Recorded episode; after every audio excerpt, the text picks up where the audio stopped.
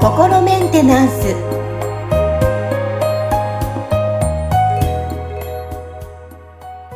はい皆さんいかがお過ごしでしょうか？心メンテナンス本日もアシスタント三上恵と気候ヒーラーの吉村隆二です。はい吉村さん本日もよろしくお願いしますよろしくお願いします。はいさあ8月4日配信日ということですがその2日後は吉村さんの？僕の誕生日ですね。はい。ご本人に言わせてしまいました。おめでとうございます。ありがとうございます。はい。はい、ということで、まあ、誕生日はなんかご予定とか、まだね、いや今実際収録日とちょっと配信日が異なるんですが、予定とかって決めてるんですか？ああ、ね、まあ、あんまり、その、なんかこう、ね、なんか、こう、大勢人呼んで誕生パーティーみたいなのは全然、あの、やらないんで、多分、その、なんか家族と一緒にちょっとなんかね、外食したりとか、で、のんびり過ごすんじゃないかなと思いますよ。うーん、なるほどですね。まあ、はいえっと、じゃあ、家族でゆっくり、もしかしたらどっかお出かけとか、誕生日はすそうですね。まあうん、多分、そん、あの、なんか、遠出するのもそんなに好きじゃないんで、なんか、あの、多分、あの、なんか、ね、あの、駅前ので、なんか、ちょっと、こう、美味しいものを一緒に食べるとか、そのか、程度じゃないかなって。で、あとは多分、だからね、家帰ってきて、なんか、あの、まあ、みんなでなんか、例えば、ね、え映画を見るとか、なんか、ライブの、あの、動画を見るとかみたいなことをやるんじゃないかな、みたいな。はい。なんか、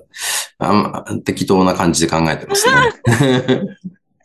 なるほど。どうですか？ちょっと振り返ってみて、ここ、まあ数年でもいいですし、まあ一年でもいいですし、うんどう。でどうでした？ああ、いや、まあ、あれですね。僕、あの、ちょうどその、なんか去年と今年が、そのね、市中水明とか三名学でいうと、この天中殺っていう時期に重なってるんですよ。うんで、あのーなんかその12年に、ね周期で、こうね、あの、こう回ってくるんですけど、で、その2年間ね、僕の場合はそのトラ、えっ、と、トラウ天中殺なんで、トラ年の、と、うさぎ年の年が、まあその天中札って言って調子悪くなりやすい時期って言われてるんですよ。で、うんまあ、うん12年前ね、なんか、その、そういうことを全く知らなかった時期に、ちょうどなんか僕はいろいろとその、なんだろうな、なんかこう、あの、いろんなトラブルにこう巻き込まれたりとか、あの、なんかこう、すごい調子が悪かった時期があって散々だったんですよね。で、だからなんか、ちょっとその、その後、そういう天中殺って概念を知ったときに、あ、ちょうどあの時期が、そのね、天中殺の時期じゃんって思ったら、結構なんか、気をつけないといけないんだなって、あの、思ったんですね。で、まあ、その天中殺の時期っていうのは、あの、まあなんか今ね、なんかネットでその天中殺とかってあの検索すると、その自分の誕生日を入力すると、じゃああなたはなんかこの時期が天中殺ですよって教えてくれるようなサイトがこういくつもすぐで見つかると思うんで、わかると思うんですけど、あのね、それで、こう、ああの、で、僕の場合は、その、ちょっとそういう三名学を教えてる教室みたいなところに、まあ短期間ですけど、ちょっとこう通って、で、いろいろとその辺のお話を、あの、教えてもらって、で、その中でね、言われたのが、まあ、その、天中殺の時期っていうのは、なんかこう、普通は、その、なんかこう、うん物事が良くなりすぎたり悪くなりすぎたりしないように、なんかちょっとこう、あの、なんだろうな、安安全装置っていうか、ストッパーがかかってる状態で、その中で、こう、あの、浮き沈みがあるけど、だから、なんか、う浮きすぎたり沈みすぎたりしないような状態で守られてるらしいんですよ。はいで、それが、でも天中殺の時期はそれがなくなっちゃうから、なんかその、こう、ね、その浮くときはすごい浮くし、沈むときはすごい沈むし、みたいな、そこのなんかこう、際限なくそういう風になるから、それで、その、こう、まあ、言ってみたら、こう、ついていけなくなっちゃって、その、なんかこう、バーンって落ちちゃうみたいなことが起きやすいっていうような風に説明を受けたんですけど、でその時期をどうなんかすご、やり過ごすかみたいなところでは、まあ、ね、あの、そこいろいろな、だとなんか、あの、細かい話たくさん聞いたんですけど、まあ、全部はちょっとね、あの、覚えてないんで、なんとなくそのね、まあ、えっ、と、ざっくり言うと、なんかこう、謙虚に過ごした方がいいっていうことなんだなっていうふうに僕は、なんかその話の中で、まあ受け取ったわけですよ。だから、あんまりその自分のエゴを出して、なんかその、大きな勝負に出たりとかしないで、その、なんか、なるべく、その、こう、ね、控えめに謙虚に、で、なるべく、その周りの他の人たちをこう立てるようにしたりとか、あと、なあの、いいのは学ぶ姿勢とかね、今後、その、なんか、この電柱札開けた時に、の、飛躍していけるように、なんかその、準備を進めておくみたいな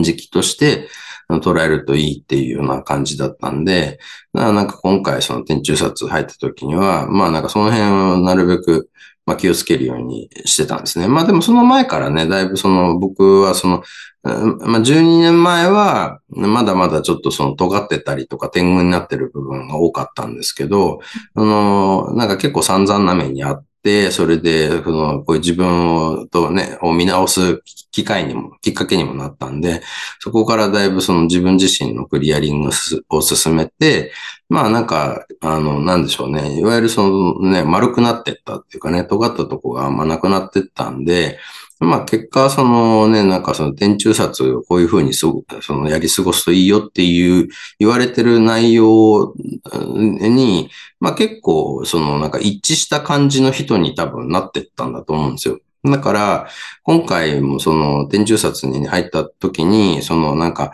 その、そんなにその、頑張って謙虚にしようとかっていうふうなことは、まあ、その、考えなくても、まあまあ、普通にしてれば大丈夫そうだなっていうとこまではなってたんですね。で、だかあとはまあなんか無理しすぎないようにしとこうぐらいな感じでやってきたんですけど、で、まあね、あの、一応来年の2月まではその僕、天中札なんで、今年もなんかね、行ってみたら、まあ無理しない、あまり無理しないでやってこうみたいな、あの、範囲の中で、にいるっていうとこですね。うん。ねなんかやっぱりこう、天中札っていうのは、こう人によってこれ持ちか、私も調べたら来年なんですけど。うん。これってどういうふうにわかるんですかね？こう、どういう。な、なんかね、そ計算方法みたいなのがあるんですよ。その、なんか、その、こう、えとってあるじゃないですか。何年生まれみたいな。はいはい、で、それと、あのー、なんていうのかな。えっ、ー、と、こう、それがだから12個あって、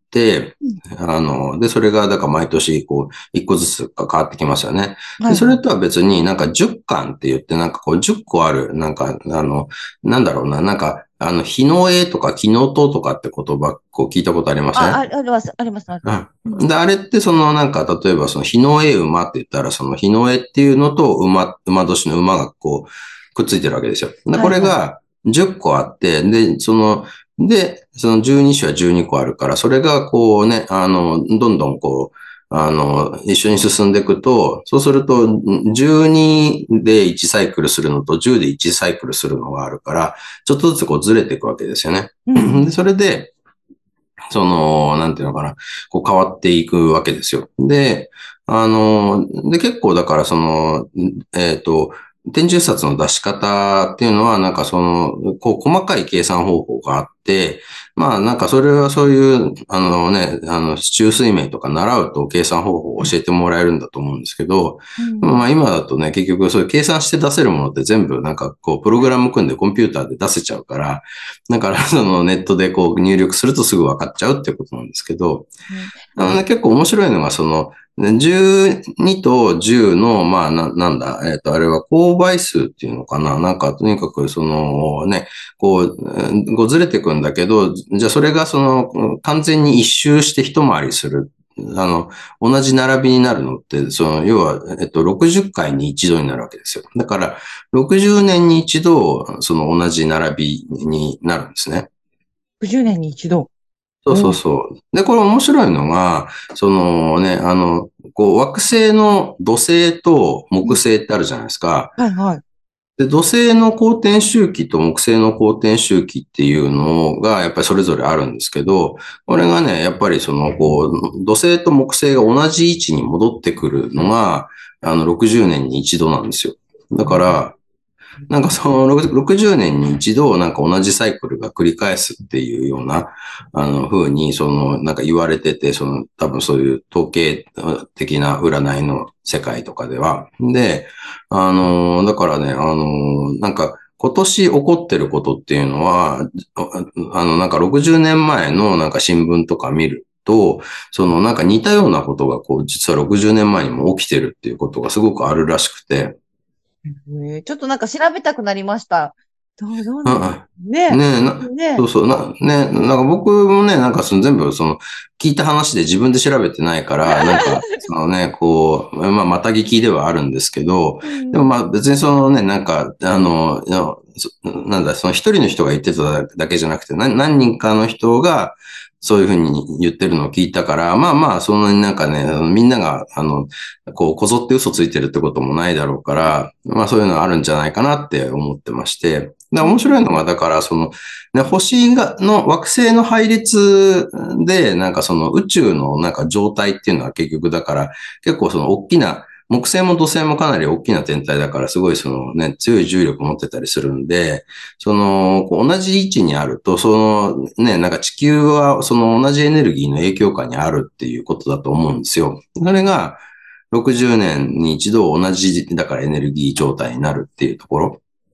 で、それが、そのね、あの、なんていうのかな、なんかそういう、こうね、あの、十、十巻、十二支とかそういう、こう、暦でも同じようにそのサイクルがこうね、使われてるっていうふうに考えると、なんか昔の人はそういう惑星のなんか配列とか分かっててこう、それ作ったのかなとか、いろいろなんか面白いですよね。で、ね、確か昔からこう、なんか空とか星とのつながりが今以上にね、ありましたからね。ねねそうそうそう。まあね、今みたいに情報がいっぱいバーってない時代だから、多分ね、うん、夜になると、なんかね、目につくものって星ぐらいだったのかもしれないですけど。確かにそうだ。そうですね。うん、ね。だからまあそういうので。でもだから結構その宇宙の状態に僕たちはすごく影響を受けてるんだろうなって思うんですよ。で、あの、よくだからその、こう、それこそそういう市中水面とか三名学とか、誕生日でこう占う占いあるじゃないですか。星占いなんかも。あれって、その、まあ、なんとなく結構当てはまってるなとか当たってるなって思うことが、あの、多いのは、その多分、その、こう生まれた日の宇宙の状態っていうのが僕たちのその体の中に何かそのエネルギーとして残ってるんだろうなって思うんですよね。で、で、その、こう、宇宙は宇宙で、なんかこう、刻々と変化していくわけですけど、こう、そういう、ね、例えば地球で言えば、その24時間で、そのね、自転一回転するっていうのと、それからその、公転周期って太陽の周りをね、365日かけてこう、回っていくっていうのは、こう、あのー、言ってみたらなんかその、すごい大きな時計が、なんかいくつもあるみたいな感じじゃないですか。その24時間で1回転する時計、365日で1回転する時計、みたいなね。で、あの、例えば木星と土星の位置が60年に一度同じ場所になるということは、その周期っていうのは60年、60年に一周する時計があるみたいな。こういういろんな時計がこうね、同時にブワーって動いてて、その、それらの、がどういう状態になってるかっていうので、この宇宙のなんかこう、エネルギーっていうのは、なんかその時々で決まってて、で、僕たちの体は、その生まれたその日のなんか時計が、止まった状態でこういるわけですよね。だからそれが、そのね、その時々のその日の宇宙のエネルギーと相性がいいか悪いかみたいので、なんかこう浮き沈みみたいなことが起きるみたいに考えると、あそうするとなんかそういうですね、あの、こう、あの、星占いであったりとか、天中殺であったりっていうのものも何かこうね、あの、なんだろう、全く何にもないってことはないだろうなっていうね、ふうに思うんですよね。まあ、もちろん、その人によってね、なんかその星占いに当てはまりやすい人と、そうでもない人がいたりとかっていうのもあると思うんで、多分その、それだけで全てが決まってるわけではないと思うんだけど、何かしらのその影響があることはあるんじゃないかなって思うんですよね。ああ、でも私も思い、思いますね。なんかこう、出産の時とか、やっぱり、満月の時とかっていうのは、よく周りでも、ちょっとね、ね、情緒不安定になったりとか、いろんなそう話も聞いたりするので、いや、やっぱり関係性が昔からこうあるんだろうなっていうふうには思いますけどね。ねえ、だから、まあなんか例えばその朝のが調子いい人と夜のが調子いい人みたいなのもこういるじゃないですか。うんうんうんそれって結局その、この地球の24時間のサイクルに対して、その、その人の持ってるこう、そのエネルギーの相性が多分刻々と変化するから、その朝調子いい人っていうのはなんかそのね、この時計がこの朝の時間帯は調子良くなって、夜調子いい人はなんかその夜の時間の方が相性がいいみたいな話で、そのいう時計がなんかこう、無数にバーっていっぱいある中で、そのね、なんかこう、あの、この時計で言うとこの辺が自分は相性がいい時期、悪い時期とか、なんかそういうのがいろいろあっての、なんかこう、なんだろうな、こう人生のこうリズムみたいなものになってくんじゃないかなって思うんで、まあなんかね、誕生日っていうのはなんか、だから、まあそのね、なんかこう、あのみんなに祝ってもらってなんかイエイっていうだけじゃなく、その宇宙とのなんか関わりみたいなのが、こうね、あのな、なんだろうな、と自分みたいなものを、こう、まあちょっと考えてみる機会にもなるのかなとも思いますし、いいですね。なんかこう、誕生日をきっかけにちょっと空見上げながら考えるっていいですね。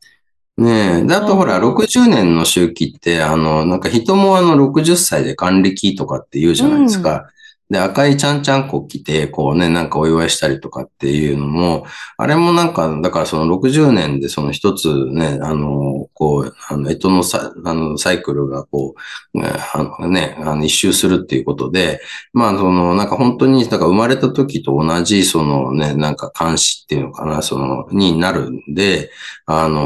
もう一回なんかここで生まれ直しみたいな意味合いがあって、その赤いちゃんちゃんこ来て、なんかこうね、もう、あの、一周終えましたねって、じゃあ二周目突入みたいな、そういうお祝いらしいですよ。だから、うんなんか結構ね、あの、そういう、あの、なんだろうな、宇宙のシステムの中に僕たちの、その、なんかこう、体とかって組み込まれていて、そ、それをこう、あのーなんだろうな、そ、そこに、こう、魂としての僕らは、なんかこう、あの、乗っかって、この、なんかこう、う宇宙のサイクルの中の体験をしてるみたいなことなのかなっていうふうに思ってますね。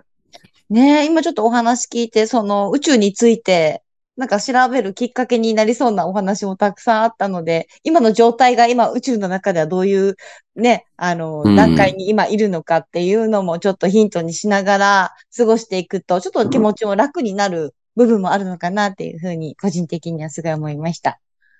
そうですね。なんかね、だから流れにうまく乗って、乗れてたらいいでしょうし、なんかちょっとこう、例えば、あ今ってなんかね、その、うんなんだろうな、難しい時期だだから、そんなに物事がうまくいってなくても、まあ別になんかね、気に病むこともないないなとかって思えたら、まあまあなんかね、じゃあ今はとりあえずやり過ごせばいいか、みたいなね、なんかそういう考え方もできると思うんでね。うん。ぜひ皆さんもちょっとね、自分の状態、よかったら調べてみてください。はい。はーい。ということで、えー、吉村さんの今日はね、えー、あさって、えー、配信日の、えー、2日後誕生日ということで、えー、誕生日のお話と、まあ、ちょっと宇宙のお話をかけて、今日はうお話を伺いました。はい。本日もありがとうございました。ありがとうございました。はい。それから、リスナーの皆さん、お誕生日メッセージもお待ちしております。はい。りがとうございます。そうですね。あの、誕生日当日はね、あの、サロン向けの配信もありますからね。はい。ぜひぜひそちらもよろしくお願いします。はい。そちらもチェックお願いします。はい。ありがとうございました。ありがとうございました。